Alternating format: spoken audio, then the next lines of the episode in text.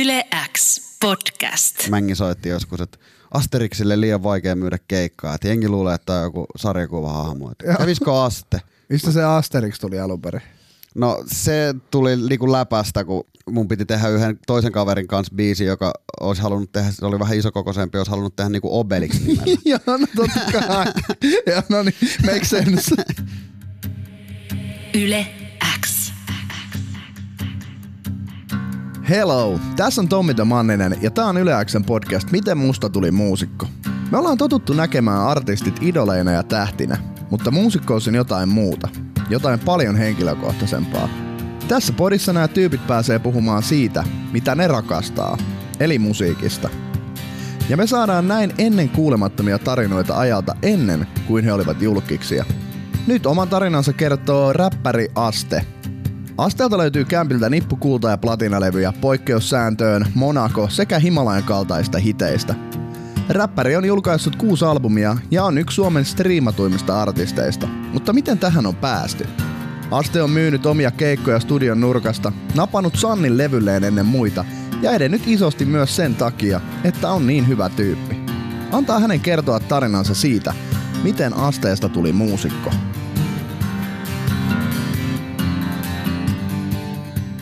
Nuorena mä en ollut mikään niinku musiikkidikkari, että mä painin ja harrastin jalkapalloa ja kaikki pyöri se urheilu ympärillä. Että jollain pelireissulla esimerkiksi yksi kaverin faija silleen kysyi, että mitä musaa sä kuuntelet? Dikkaat sä skuutteria? Kyseli kaikkea. Sitten en mä niinku oikein osannut vastata. Sitten silloin mä niinku ekan kerran tajusin, että mä en niinku, mä en niinku oikein kuuntele, tai silleen kuuntelin musaa, mä en niinku oikein niinku dikkailla, mulla ei ollut mitään bändiä tai mitään tällaista. Sitten joskus meidän porukat erosi aika, aika aikaisessa vaiheessa niin kuin ala-asteen alussa, ja sitten mä olin iskän luona joskus. Ja sitten se oli duunissa, mä kuuntelin sen vinyyleitä. Ja sitten Juise Leskiseltä kuulin sen Heavy Dikkarin vuosisaarna, se räppibiisi. Sitten mä niinku sitä mä soitin sitä vaan uudestaan ja uudestaan ja uudestaan niin koko päivän. Jotenkin se niinku resonoi ihan eri tavalla kuin mikään muu. Varmaan sen takia, kun se räppi kuulosti just niin helpolta tavalla, että tätä voisi tehdä. Että siinä on aika törkeät sanat ja törkeä meininki. Se jotenkin, se oli ensimmäinen sellainen. Heavy Dikkarin vuosisaarna. No, Lapset kun pahtavat jykevää heviä, äitien ilmeet on hämmästä leviä. Pyydämme jotakin, vastaus on kieltävä. Meidänkö on teidän paskanne nieltävä? Noin se suurin piirtein lähtee.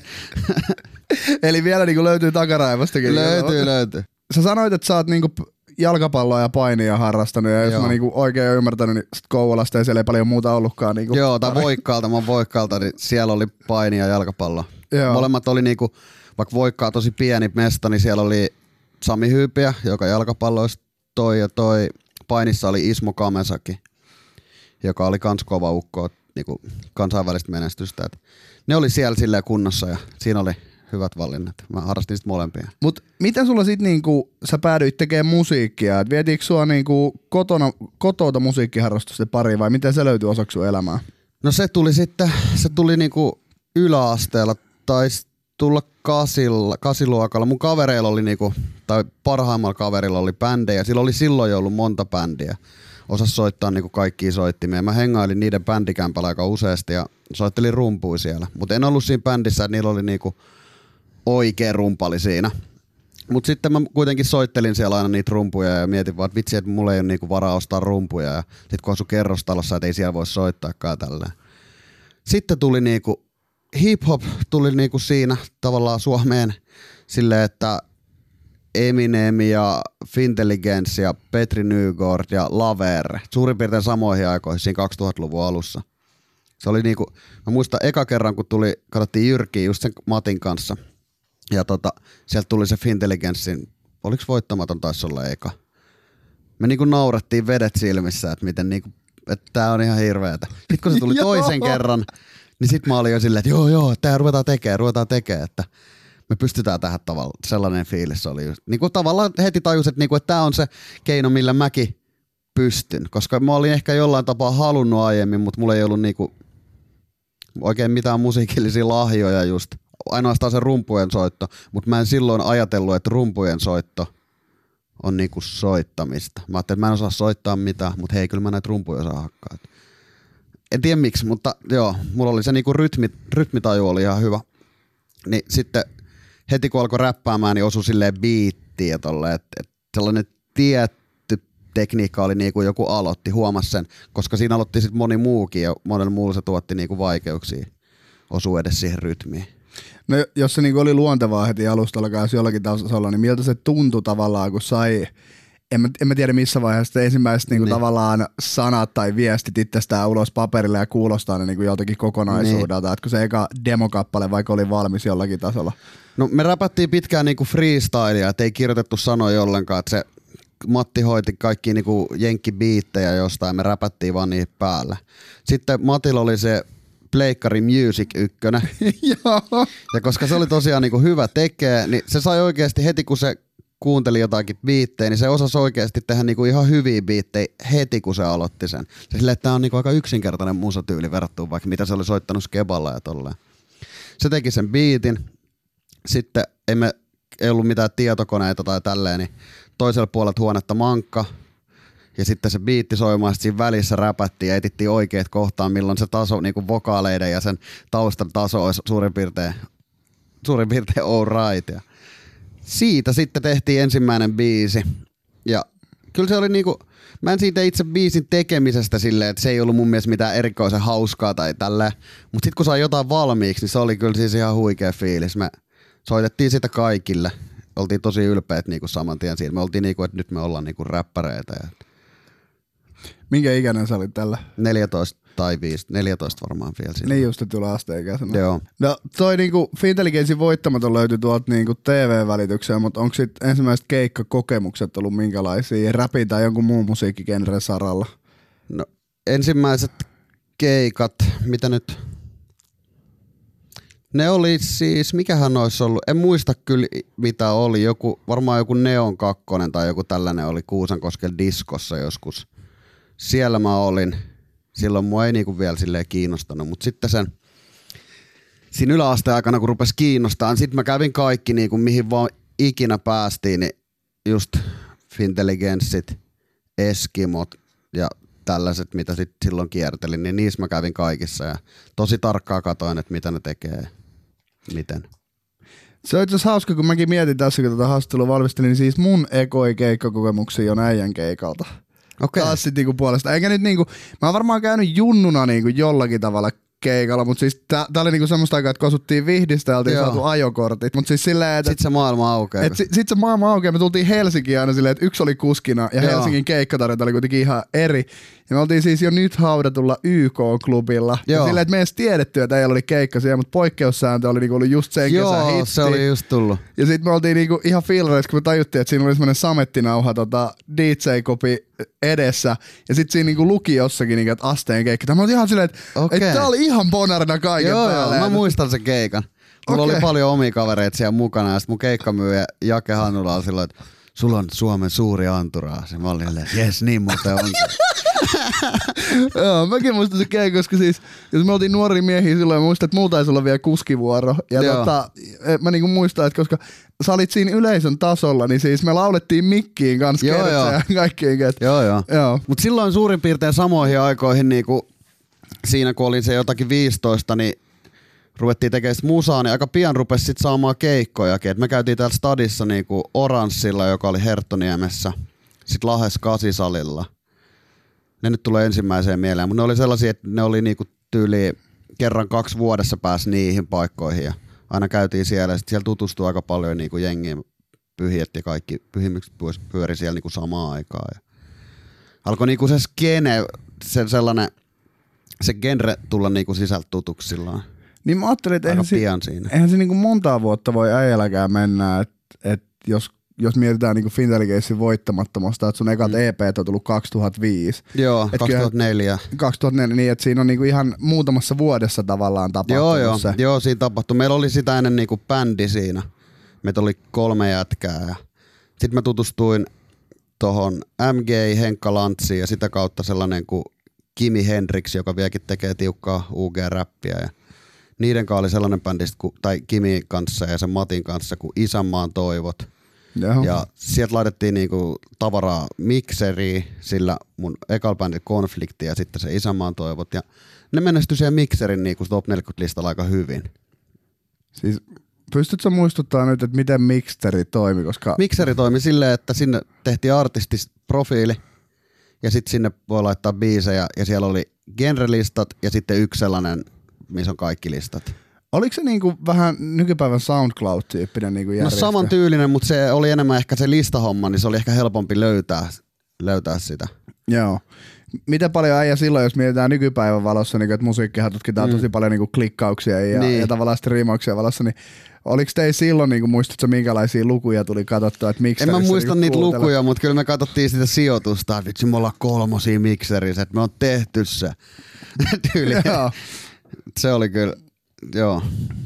Että kyllä niitä silloin, kyllä, ni- kyllä sitä seurattiin, mutta todella niinku omaehtoista musaa oli, että ei missään nimessä. Silloin oli niinku pahin punainen vaate se, että olisi halunnut tehdä jotakin kaupallista. Just, Tälleen tosi niinku todella puristisia oltiin. Et Mä aina välillä ehdottelin, että pitäisikö meidän tehdä silleen, kun sitten just kun oli muutaman vuoden tehnyt sitä siinä räppiä niin tosi tosissaan, niin oltiin silleen just, että Fintelligence on hyvä, mutta se on liian kaupallinen. Että ne, tälleen. Kaikki muistakin aina niin kuin, vähän niin kuin heitattiin niitä, ketkä oli jollain tapaa menestyneitä ja kelattiin, että ollaan paljon parempia, mikä sitten myöhemmin kuunneltuna niin kuin, emme oltu lähelläkään. Mutta silloin ajatuksen kuitenkin. Joo, silloin oli se, että, niinku, että me ollaan parempia ja tälleen. Ja sitten kun se nousi siellä jossain mikseristä, niin se vaan va- lisäsi sitä, että joo joo, että kyllä tämä on, tää on ihan fakta.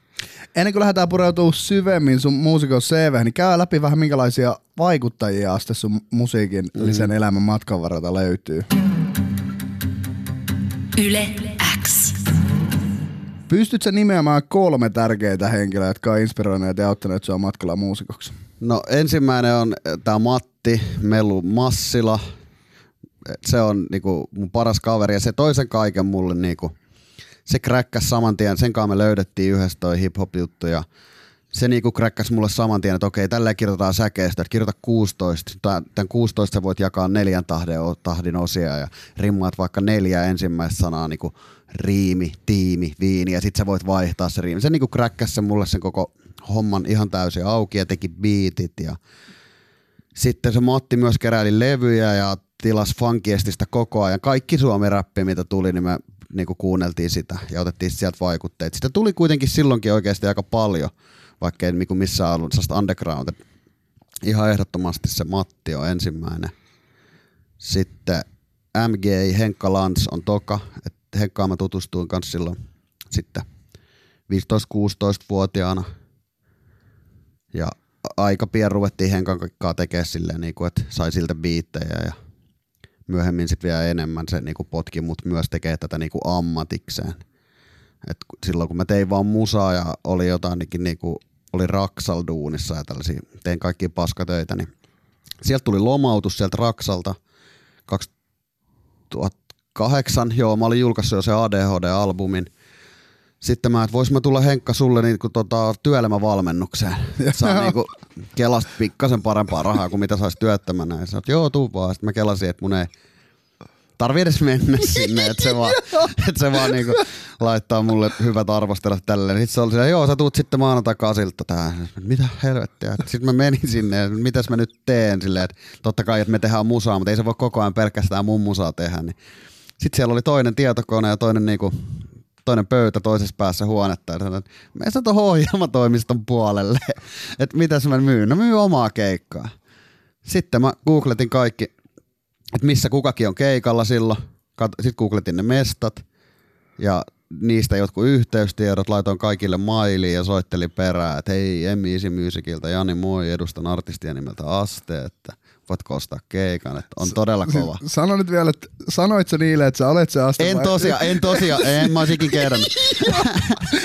Sitten kun mä menin niihin mestoihin, niitä siis tuli ihan ok sellaista. Ok niitä keikkoja, niin sitten mä mietin, kun mä menin sinne paikalle, että tajuaakohan tämä äijä, kun se kuulee vaikka mun ääneen, että mä oon itse se äijä, joka edusti artistia nimeltä Asta ja myi tämän gigin tänne. Sillä, se, se potki mua tosi lujaa.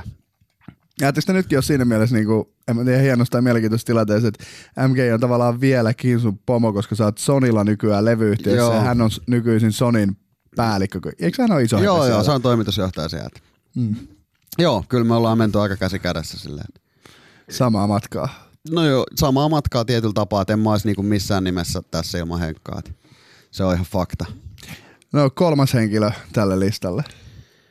No kuka, siihen oli niinku taas monta, montakin vaihtoehtoa, että just niitä artisteja, mitä kuunteli silloin.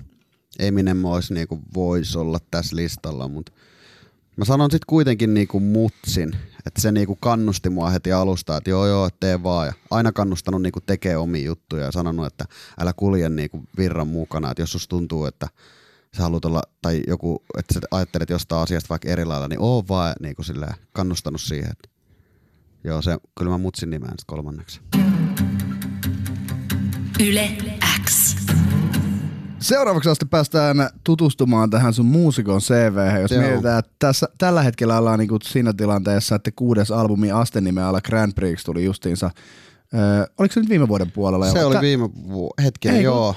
No vuoden vaihteessa. Oliko se? Mä en muista itse asiassa yhtään. Kun mä en muista, Ei, kyllä se oli viime vuonna. Joo, joo. loppuvuodesta 2018 ja Joo. nyt on niinku sinkkuja tullut sen jälkeen, mutta nyt olisi aika purkaa paloiksi niinku tätä, mitä me ollaan vähän jo tässä sivuutettu, eli niinku kaikkea, mitä on tapahtunut ennen astetta. Mm. Ja, ja siis me ollaan nyt käyty läpi siis, että sulla on ollut tää Matti, kenen Joo. kanssa sä oot alkanut biisejä tekemään. Ja sulla oli pari bändiä, jota mä en tiennyt niinku ollenkaan, koska mä ajattelin jotenkin, että Matti oli vaan niinku bändi yhteys, kenen bändiin sä et ikinä mennyt, mutta konflikti ja isänmaan toivotko vai, Jep. vai toivo? Toivot. Yhteenkirjoitettu oli Isämaan toivo. Miten- Konflikti oli eka, joo. Miten nämä bändiprojektit tuli sun pöydälle? No siinä oli just minä, Matti ja sitten oli yksi kolmas jäbäkin. Niin me päätettiin silloin heti, kun ruvettiin räppää, nyt perustetaan bändi, että me tehdään bändinä. Ja se oli paljon helpompaa, ei tarvinnut tehdä kuin yksi säkeistä per biisiä. Niin, niin. tällä. Et se oli ensimmäinen. Me ruvettiin saamaan siellä koulualueella ihan hyvin keikkaa, tosi niinku silloin ihan heti. Et pikkuhiljaa se lähti leviä. Sillä me ei taidettu hirveästi kyllä muualla keikkailla. Sitten se kuivui siitä vähän niinku kasaa ja me tavattiin se Kimi Hendrix. Se, se tuli niinku jo Silloin mä olin tutustunut jo Henkkaakin ja tolleen. Sitten me perustettiin se Isämaan toivot. Siinä oli Matti, sitten se Matin pikkuveli. Se oli silloin nimellä Vombo ja sitten tämä Kimi.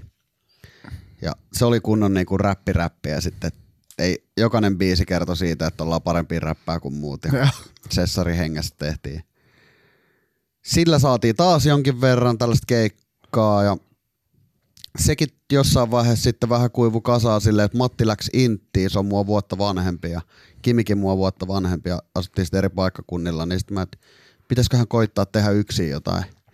Et oli kuitenkin niinku, oli sellainen tapa, että oli tottunut jo niinku, että tehdään välillä biisejä vaan.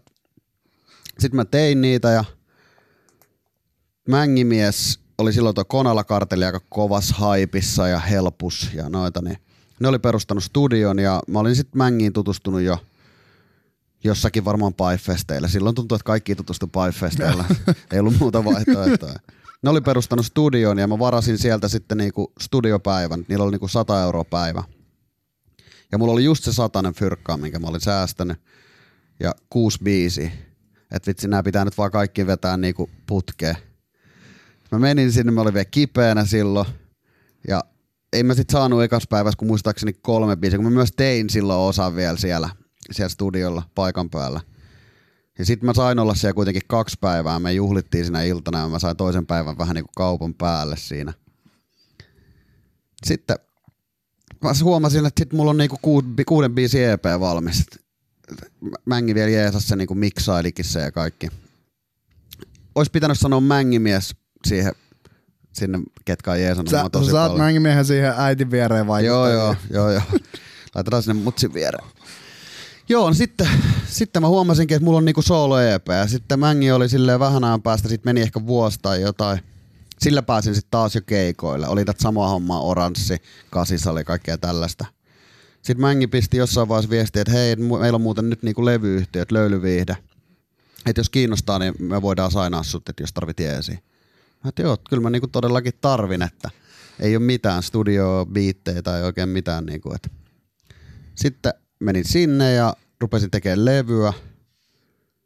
Tein sinne yhden levyn, tällaisen kuin ADHD-albumin. Mäkin nauhoittelin mua tuossa Helsingissä ja miksas sitä. Ja Sitten mulla olikin niinku jo koko pitkä tavallaan ulkona ja rupesi saamaan niinku vähän isompia keikkoja ja selkeästi genren sisällä enemmän huomioon. Sitten hommat rupesi niinku pikkuhiljaa etenee. Summer Up-festareilla esiinnyin 2008, jossa oli sitten Cheekki kans keikalla ja Cheekin silloinen keikkamyyjä Jake Hannula sitten soitti joku muutama viikko sen jälkeen, että näki keikan ja kiinnostaisiko tulla niinku ehkä keikkamyyntiin tai ainakin nyt juttelee. juttelee. Sitten mä menin Warnerille sen kanssa juttelemaan, mitä mulla on tavallaan suunnitelmia ja tällaista. Ja sovittiin, että Jake alkaa myymään niinku mun keikkoja ja sitten aika pian sitten siellä talosta kiinnostuttiin myös, että voisiko Warner niinku julkaista ehkä seuraavan levyn. Se hauska sellainen juttu vielä, kun mä lähdin sieltä löylyltä, se eka albumi, että et, et, sitten toi Mängi oli vaan, että jos haluat, niin voidaan tehdä sitten se seuraavakin levy, että ihan miltä tuntuu, että ihan sama mikä, miten niinku itse haluat. Niin se eka levyyhtiö. Joo, sit Joo. mä, että et seuraava tulee joltain niinku major, major labeliltä. Silloin ei ollut kukaan räppäri enää tuolla major label. Kaikki oli dropattu pois silloin, kun tuli se pieni aallonpohja räpissä. Mä en tiedä, mistä mä sen heitin tai keksin. Ja sitten kun se Warner Deal tuli, niin mä olin että mä muut, mitä hittoa, että mä tein sen, että, että nyt mä oon täällä. Mutta mut sainattiin tosiaan ihan sillä, niinku, sillä kamalla, mitä mä silloin tein, mikä oli aika paljon uugeempaa ja tällaista räppiräppimpää. Sitten siinä aikaan tuli sit se, että mä menin sinne Henkalle työelämävalmennukseen ja sitten mä mietin, että nyt mä niinku oikeasti haluan itsekin kokeilla tehdä niitä niinku kaupallisempia biisejä. Tolleen. Sitten kun mä vein niitä Warnerille, niin ne oli silleen, että tää on kova, että se ei ole niinku, mä kysyin, mulla oli se Unelmien poikaystävä poikkeussääntö ja joku muu biisi oli valmis, niin ne oli silleen, että ei tässä ole mitään väliä, että minkä laittaa. Joo. Nämä on kaikki hy- silleen, kuulostaa ihan hitiltä. Siitä se niinku lähti ja sit siitä mä oon niinku, siitä asti tehnyt niinku vaan tätä. Niin miten kun, mä luin niinku jonkin verran sun kuitenkin koulutaustaa kanssa, että siinä on ollut niinku kivikkoisempaa ja... Se oli, siitä ei tullut kyllä mitään. Ei, mä, hän en valmistunut mistään. Et ysillä mun päätötodistuksen keskiarvo oli jotain, no siis luokattomimpia, mitä mä oon ikinä nähnyt. Mä en muista paljon se on, mutta siis se oli todella huono. Et nekin, mitkä oli nostettu nelosesta sieltä vitoseen, niin se oli varmasti sen takia, että ne ei halunnut, että mä jään sinne enää. Silloin kyllä niinku, ja, ja, silloin oli niinku angstinen meininki huolella. ja, ja, ennen sinne niinku MGIin työelämään tutustumiseen siirtymistä tai valmennukseen, mm. mikä tää olikaan, niin siis sä olit Raksalinjalla kanssa Amiksessa. Mä olin metallilinjalla, että mä niinku, se oli, mä en päässyt mihinkään sillä alkuperäisellä totarilla. Ja sitten metallilta tuli peruutuspaikka, että halusinko mä sinne. No silleen, että ei mua kyllä kiinnosta, mutta siellä on paljon mun kavereita, voin mä tulla. Mm. Mä olin siellä viisi vuotta ja 59 opintoviikkoa 120 tuli suoritettua siinä. Sitten tajusin, että ehkä mun kanssa lähteä. Tämä ei ole ehkä ihan kymmenen vuoden arvosta. Et, niin siis mä mietin vaan sitä, niinku, että, että kun et jos ton poikkeussääntö-hitin jälkeen ja, ja Warnerin levyyhtiösopimuksen mm. jälkeen, niin musiikki on ollut se, millä sä oot pystynyt täysin itses, äh, musiikki on ollut se, millä sä oot pystynyt täysin itses elättämään, mutta oliko sulla mitään varasuunnitelmaa vai oliko se vaan niinku ainut vaihtoehto? No mulla oli niinku kaksi siinä. Mä reenasin sitä vapaa-ottelua silloin samaan aikaan. Et kun mä olin pienestä aloittanut painin, niin mulla oli siihen niinku hyvä pohja. Ja sitten mä innostuin siitä vapaa-ottelusta ja mulla oli niinku reenikaverina Euroopan mestaria ja muuta.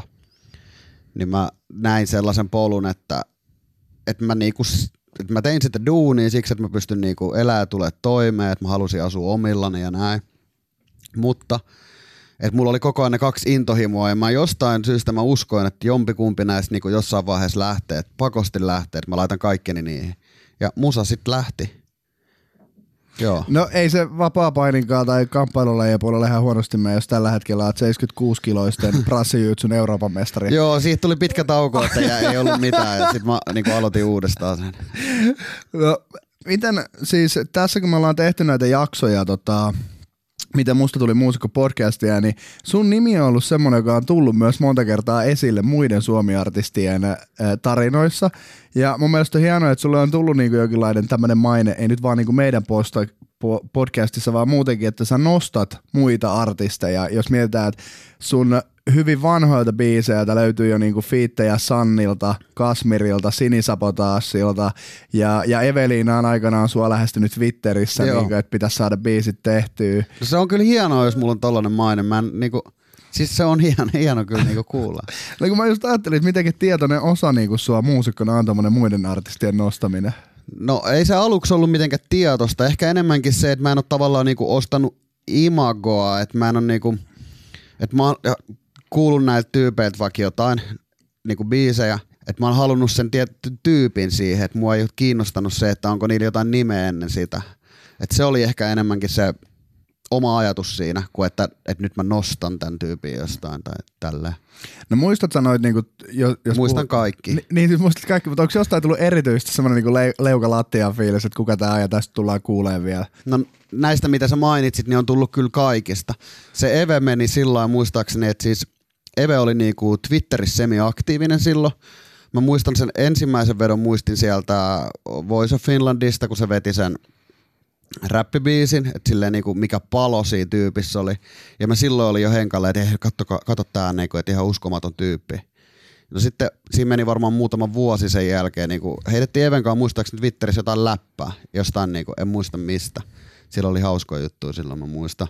No siis te olette varmaan niinku ainoita suomi jotka edelleen on aktiivisia Twitterissä, koska mä oon hyvin aktiivinen siellä. joo, joo. Sitten Eve laittoi se viesti jotain, että hei, että jos tarvit fiittaa ja johonkin, niin että hola, hala. Sitten mä, että joo, että joo, joo, että tehdään ihmeessä, että et, miksei, että siistiä. Evel oli silloinkin niinku omalla YouTube-kanavalla kaikki coveribiisejä. Mä olin kuullut kyllä niitä siinä ja silleen seurailu, että se on niinku hyvä sen ohjelman ulkopuolellakin. Ja mä muistaakseni laitoin vielä yhden biisin niinku referenssiksi, että voisi ehkä olla jotain tällaista. Se oli joku remiksi, jos oli Kendrick ja en nyt muista sen naisen nimeä, joka siinä oli kuitenkin, joo, sitä kautta tuli se Eve. Ja mä silloin siis Evestä itse ajattelin sen Voice of Finland sen yhden vedon jälkeen, niin kuin, että toi on aika pysäyttämätön. Että se tuli sellaisen palolla läpi, että siitä niin kuin näki sen, että se niin kuin dikkaa siitä jutusta. Ja Sanni tuli sitten taas sillä lailla, että mulla oli se pumppaa biisi ollut muuten valmiina, mutta ei ollut mitään kertsiä. Ja mä etin siihen niinku vuoden. Mä niinku jotenkin tuntuu, että mä en vaan löydä tähän niinku oikeat laulajat. Ainoa, kenet mä olisin halunnut siihen, oli toi Elli, Halo Helsingistä, ja se mm. ei halunnut silloin lähteä siihen. Ja sitten mä en halunnut ketään muuta. Etin ja etin ja etin. Ja sitten mun DJ Jyrkkä 167 kerran linkkas niinku YouTubesta sen vedon, kun Sanni veti kitaran kanssa tota, Pariisin kevät tämän kylän poikiin. Että eikö olisiko tää hyvä siihen pumppaan? Mä tää on ihan täydellinen. Ja sitten mä lähetin muistaakseni Facebookissa viestiä ja otettiin sessio ja mutta niinku silloin kun tavat, niin, me tehtiin se huukki sitten yhdessä Sanninkaan ja se oli sellainen sessio, että me oltaisiin voitu tehdä monta muutakin biisiä mm. niinku yhden päivän aikana. Tosi sellainen, tosi hedelmällinen sessio ja sitten Sanni soitti siinä samalla niitä niinku omia demoja ja tälleen. Se oli kyllä niinku tosi pitkällä silloinkin jo, että vaikka en niinku tiennyt sitä, tiennyt sitä, niin kyllä mä siinäkin olin sitten niinku ihan varma, että kyllä tuossa niinku Sannista tulee varmaan aika siisti artisti, että se oli mun mielestä olisiko se ollut 19 ja siellä oli varmaan jotain sata demoa, niin kyllä sun tarvii rakastaa sitä juttua, jos sulla on tolleen näitä sun tarinoita kun kuuntelee, niin täytyy tavallaan semmoista ihmetellä, että, että niinku just, just nämä kaikki, miten te vaan lähettelette viestejä toisillenne tai Pipefestissä tutustuttiin kaikkiin tai niin. sanotaan, että tuu tänne ja sitten vietetään ilta ja otat toinenkin studiopäivä, niin, niin. kun tilanteet on nämä. Niin kun sä muistelet noita aikoja vaikka omalta kohdaltas, niin kummassa sä näet, niin kuin, että on enemmän merkitystä aloittelevalle muusikolle? Se, että on hyvä tyyppi vai se, että on lahjakas tyyppi? Vai niin kuin, en mä tiedä, ehkä sillä, että on hyvä tyyppi, mä luulen. Että jengi niinku haluaa auttaa sua. Niin, koska to, toihan niinku, Mä koen sen niin. Tuoltahan toi niinku kuulostaa tavallaan silleen, että just niinku, ei mitään pois niinku ihmisten lahjakkuuksilta, mutta vaan just se, että niinku hyville tyypille tapahtuu hyviä asioita ja on tommosia sessioita ja tehdään ja joo, tullaan joo. ja kuunnellaan. Niinku. Kyllä. Ja mäkään niinku, vaikka mä, sit, mä, annan, mä tutustuin tosi nopeasti silloin junnuna kaikki skandaaliin ja tällaisia, ketä mä fanitin silloin. Niin mä en koskaan ajatellut niitä niinku sille artisteina tavallaan, kun mä tapasin, että mä niinku puhuin niille kuin muillekin ihmisille ja – koin ne myös sellaiseksi. Että vaikka mä fiilasin niiden musaa, niin mä en koskaan ollut sille oikeastaan kenestäkään ikinä, että wow. Mutta se ei johtunut niinku mun omasta, mä en ollut mitenkään itse varma, tosi epävarma olin, mutta jotenkin mä näin ne ihmiset siinä ja ehkä uskon, että se on vaikuttanut siihen, että monet on sit halunnut jeesaa myös mua. Mutta mä niinku koen itekin tosi tärkeäksi, ei vaan niinku omassa työssä, vaan niinku elämässä kanssa ihan täysin, että kun puhutaan kaikesta niinku ihmisten statuksista, sitten puhutaan niinku syrjimisestä ja kiusaamista mm. kaikesta muusta, niin niinku, kysehän on loppujen lopuksi niinku käytöstavoista ja ihmisyydestä siinä, Niin niinku, että kaikki on oikeasti samalla viivalla. Niin ja, onkin, ja ei niin ole on. mitään niinku kuvitteellisia digitaalisia statuksia tai lukuja tai niinku semmoisia niinku kumarrussuuntia, että kun ihan sama tuntuu, niinku, että vaikka, vaikka jos nyt vertaa vaikka ulkomaille ja Hollywoodiin, niin, niin sitten on aina se sama lause, että it's, it's ihan ihminen sekin oli. Niin on. Niin ja ihan yhtä yllättynyt joka kerta. Se oli ihan normaali ihminen. se. Ajaa. Niin. Jännä. Niin jännä, kun kaikki on ihmisiä. No mut Aste, nyt, nyt jos mietitään niinku äijää muusikkona kuusi albumia takana ja, ja uusia sinkkuja tippuu ja seuraavilta, kukaan ei tiedä tuleeko enää mieheltä albumeita vai onko ne sinkkuja, en tiedä tiedätkö itsekään. Mä tiedän, että tulee albumi. Nyt tulee albumi. Okei, okay, okei, okay, eli mielialat on taas tämän puolella, koska mä On, jotain on, on, on. lukenut, Siis että- joo, tää on just tällaista. Mä en tee enää ikinä albumia, mä vaan droppailen biisejä. Nyt on sellainen, että mä teen albumin ja mä en tee yhtään iso hittiä siihen. Katsellaan. Suora sitaatti tiedotteeseen. Joo.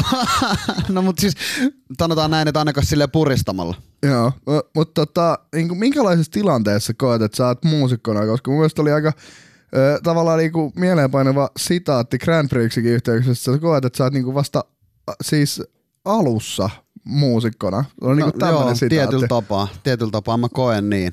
Mä oon aina niinku jengi kyselee, että koska sä oot vain elämästä tai jossain, niinku, että jengillä on ehkä sellainen kuvakin, että mä oon koko ajan siinä niinku jollain kynnyksellä tai tälleen, mutta tietyllä tapaa mä itekin koen niin. Mä koen niinku, että mä otan välillä aina sellaisia harppauksia. Tuossa meni nyt useampi vuosi, kun mä treenasin sitä prassijutsua, niinku, tai treenaan vieläkin, mutta mä sanoin aina, että, kun, että häiritseekö se sun musan tekemistä, että no ei häiritse, ei häiritse, mutta kyllä se tosiasiassa, että kun mä laitan nimen johonkin listaan, että mä menen kisoihin, en mä pysty oikein ajattelemaan mitään muuta. Mä tein siinä samalla koko ajan myös musaa ja olin totta kai kiinnostunut siitä.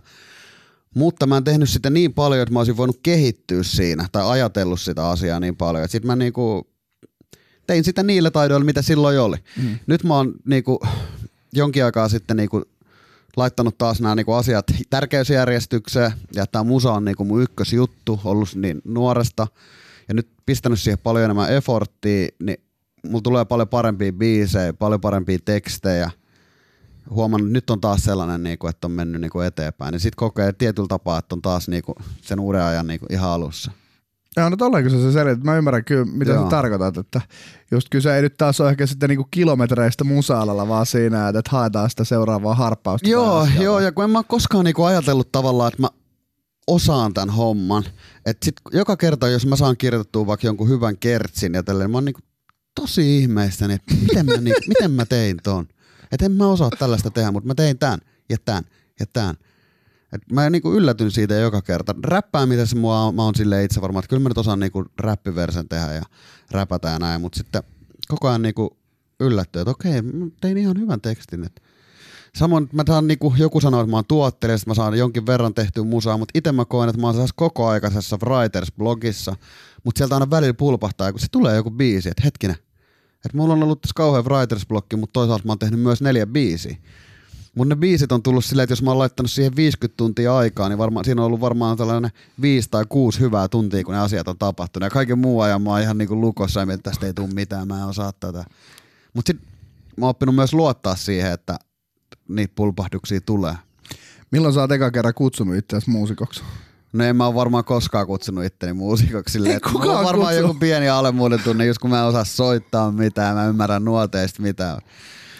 Kai mä oon artisti mä oon. Mä oon siitä mä, sen mä niinku oon kokenut aina. Mä koin sen jo silloin ennen kuin mä lähdin, että mä oon niinku artisti. Että mä oon martial-artisti ja artisti, että nää, että se on niinku minä, että mä tuun aina tekemään elämässäni niitä omia juttuja. Jotain juttuja, mistä mä dikkaan ja toivon, että se res, re, niinku resonoi ja että pystyisi elättää itsensä sillä. Mutta että sen mä oon tiennyt, että mä tuun aina tekemään niinku omia juttuja. Koen, että artismi on sitä. Yle X. Musiikin parissa sä oot painanut jo parikymmentä vuotta ja ekasta EPstäkin on tosissaan jo 13 vuotta. Julkisuus on tullut sitten osana jossain vaiheessa sitä kaikkea prosessia, kun mm. musiikkia on tehty, niin muistat sä näitä ensimmäisiä kertoja, kun sua on kohdattu kadulla sillä tavalla, että sut on tunnistettu? No joo, se meni sillä niinku, se ei tullut kauhean nopea, kun just alkuun se haippi lähti silloin 15-vuotiaana siellä Voikkaalla. Siellä mm. pikkuhiljaa jengi kaikki, että toi on se räppäri ja sitten Kouvolassa ja sitten pikkuhiljaa niinku räppipiireissä ja tuolla.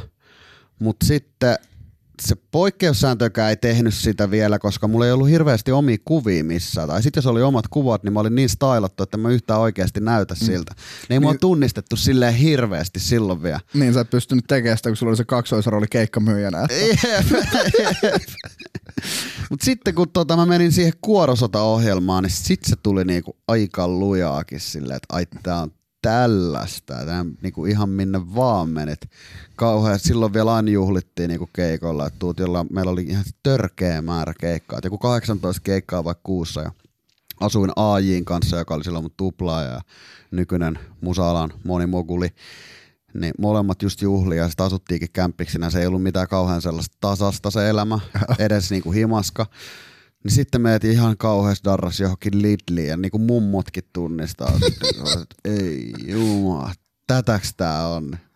Mä en koskaan halunnut sitä. Mä en ikin niinku kuvitellut, kun mä rupesin tekemään noita juttuja, että, niinku, että mä haluan olla joku superstar. Mä halusin mm. sille musalle, mä halusin näyttää muille räppäreille ja tälleen, että, niinku, että mäkin osaan. Ja se oli se arvostus, mitä mä silloin halusin. Et, kyllä se tuli aika puskista. No miten, minkälainen suhde sulla tällä hetkellä on niinku sen julkisuuden kanssa, että, että, koska eihän se pienene varmasti. no kyllä se tietyllä tapaa pienenee, jos ei, ole, jos ei ole telkkarissa, niin kaikki menee hyvin. Okei. Okay, Silleen, että kaikki radiohaastiksi, kaikki menee ihan ok, mutta jos oot telkkarissa, niin mun näkemyksen mukaan sit oot julkis. Et mä oon välillä ollut jossain, mutta en ihan kauheasti. Kyllähän niinku jengi tunnistaa, suputtelee tuolta ja jotkut tulee ehkä jutteleekin aika harvoin, mutta kun mä en ole kuitenkaan enää mikään kaksikymppinen, niin ei tuolla niinku junnut rupea enää kirkuuttaa mitään sellaista. Et, et se on niinku sellaista vähän rauhallisempaa.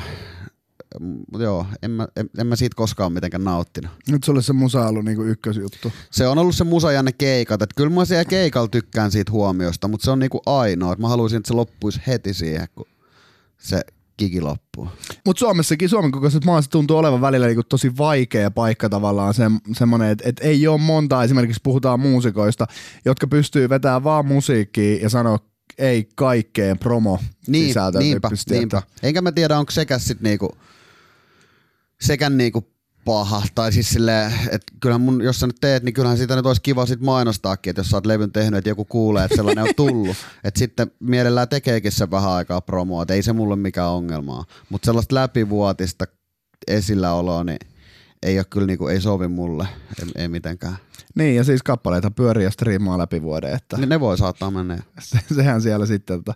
No muistatko semmoisia hetkiä, että milloin sä oot eka kertaa kuullut ö, omi biisejä niin radiossa ja miltä se on tuntunut? No muista aika hyvin, kun se poikkeussääntö tuli, niin sehän soi siis lähi, tuntuu, että se soi koko ajan joka paikassa. Joo, ja se en oli mä... silloin Voisen virallinen kesähittikin. Jep, niin jep se soi niinku monella kanavalla, niin senhän mä, niinku, mä totuin siihen kyllä. Alkuun se niinku vaiva, eka mä olin niinku, tiedätkö, kun yksi ajat autolla se tulee, sä oot yes, yes, tää on maailman siistiä juttu, laitat vola. Sit sä oot mutsia heität vaikka kauppaa, sit se tulee, sit sä oot vaihdat kanavaa vaan ja vaivihkaa. et, Joo, että kyllähän se niinku oikeasti hyvältä tuntui, mutta toisaalta mä koin sen aika vaivaannuttavaksi välillä. Sitten meet just johonkin kuorostota aikana johonkin vaikka kauppaa, vaikka joku Lahen trio, ja sitten kaikki jengi vähän tuijottelee kylää, ja sitten siellä lähtee soimaan se poikkeussääntö. Niin sitten siitä tuli vielä ahdistavampi siitä tilanteesta. Tai että kun meni silloin johonkin baariin, niin DJ katsoi heti rahaa ja sieltä lähti niinku poikkeussääntö, jota norjupäivä saman tien soimaan. Et toisaalta ihan sairaan magee, että nähdään jengi joraa sitä sun biisiä. Mutta sitten kaikki, jengi katsoo myös, miten sä reagoit mm. siihen tavallaan. Niin jotenkin, niin, kaksi sellainen. Niin, mutta missä se, miekka. missä se kääntyy ympäri, jos muistellaan niitä alkuaikoja, kun sä Matin kanssa teit biisejä, niin. ja kun sä sait ekan biisin nauhalle sillä PlayStation Musicilla, niin. ja sä haluaisit mennä vaan soittaa sen kaikille, niin sit kun se soi itsekseen siellä kaikille, niin. ilman että sun täytyy soittaa sitä muille, niin sit Jep. siitä tulee niinku ahdistava. No siis silloinhan oli itse asiassa, nyt mä muistan ton radiohomma, että silloin kun me tehtiin sillä konfliktilla, ja kanalla, MC Kanalla oli silloin radio-ohjelma Ylellä, Joo niin me saatiin se biisi sinne ja me tiedettiin, että se tulee soimaan silloin ja silloin about siihen aikaan. Niin tota, sitten me kuunneltiin sitä, mä olin kaveri auton kyydissä ja kaikki muutkin kaverit yli kuunteli sitä ja sitten soi siellä. Mä että ei ole mahdollista, tää soi täällä. Sitten kaikki kaverit, sä vedit hyvin siellä, niin kuin vaikka se oli se nauhoitettu biisi. Se oli hyvä se, tota, että miten sä vedit sen, että se Silleen, niin, että se on se sama biisi, se on se sama biisi, minkä sä oot kuullut, että en, en mä sitä niinku livenä siellä vetänyt, mutta sen mä muistan, silloin oli, oltiin kyllä aika haipissa. Silloinkin oli sellainen fiilis, että nyt on kaikki tehty. Yle X. Aste vielä lopuksi, minkälaisia terveisiä sä haluaisit lähettää itsellesi, kun olit 15 vuoden vanha ja mietit, tuleeko tästä musahommasta yhtään mitään?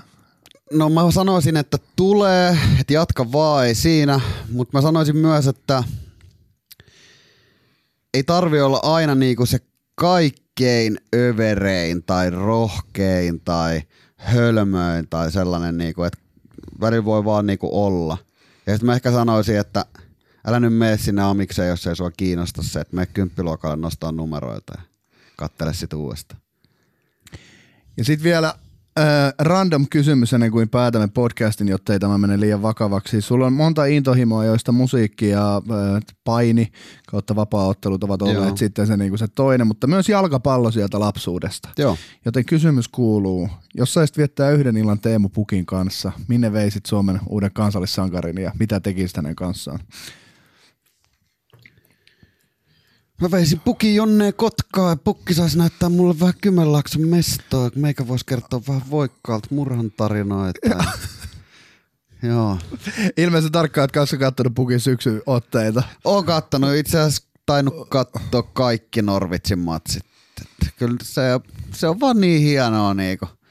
Tällaista niinku, tällaista haipin perässä juoksemista silleen, että ei tullut Norvitsin matseja aiemmin katsonut. On se niin hienoa nähdä, niinku, että joku suomalainen hyökkää vetää tuolla itseluottamuksella ja sitten niinku, joka pelissä niinku yllättyy, että se on noin nopea, kun se lähtee tosta ja miten se kantaa sitä joukkuetta. Se se on tuonut paljon niinku, ylpeyden tunteita ja niinku onne. On hieno nähdä, kun joku on noin liekeissä tehnyt kovan duunin sen eteen. Aaste, sikapalle kiitoksia, että tulit kertomaan sun tarinas ja sun sudetsinkku on justiinsa julkaistu. Käykää ottaa se haltuun. Sen lisäksi käykää myös kuuntelee muut, miten musta tuli muusikko podcast-jaksot. Kiitoksia Aste. Kiitos. Yle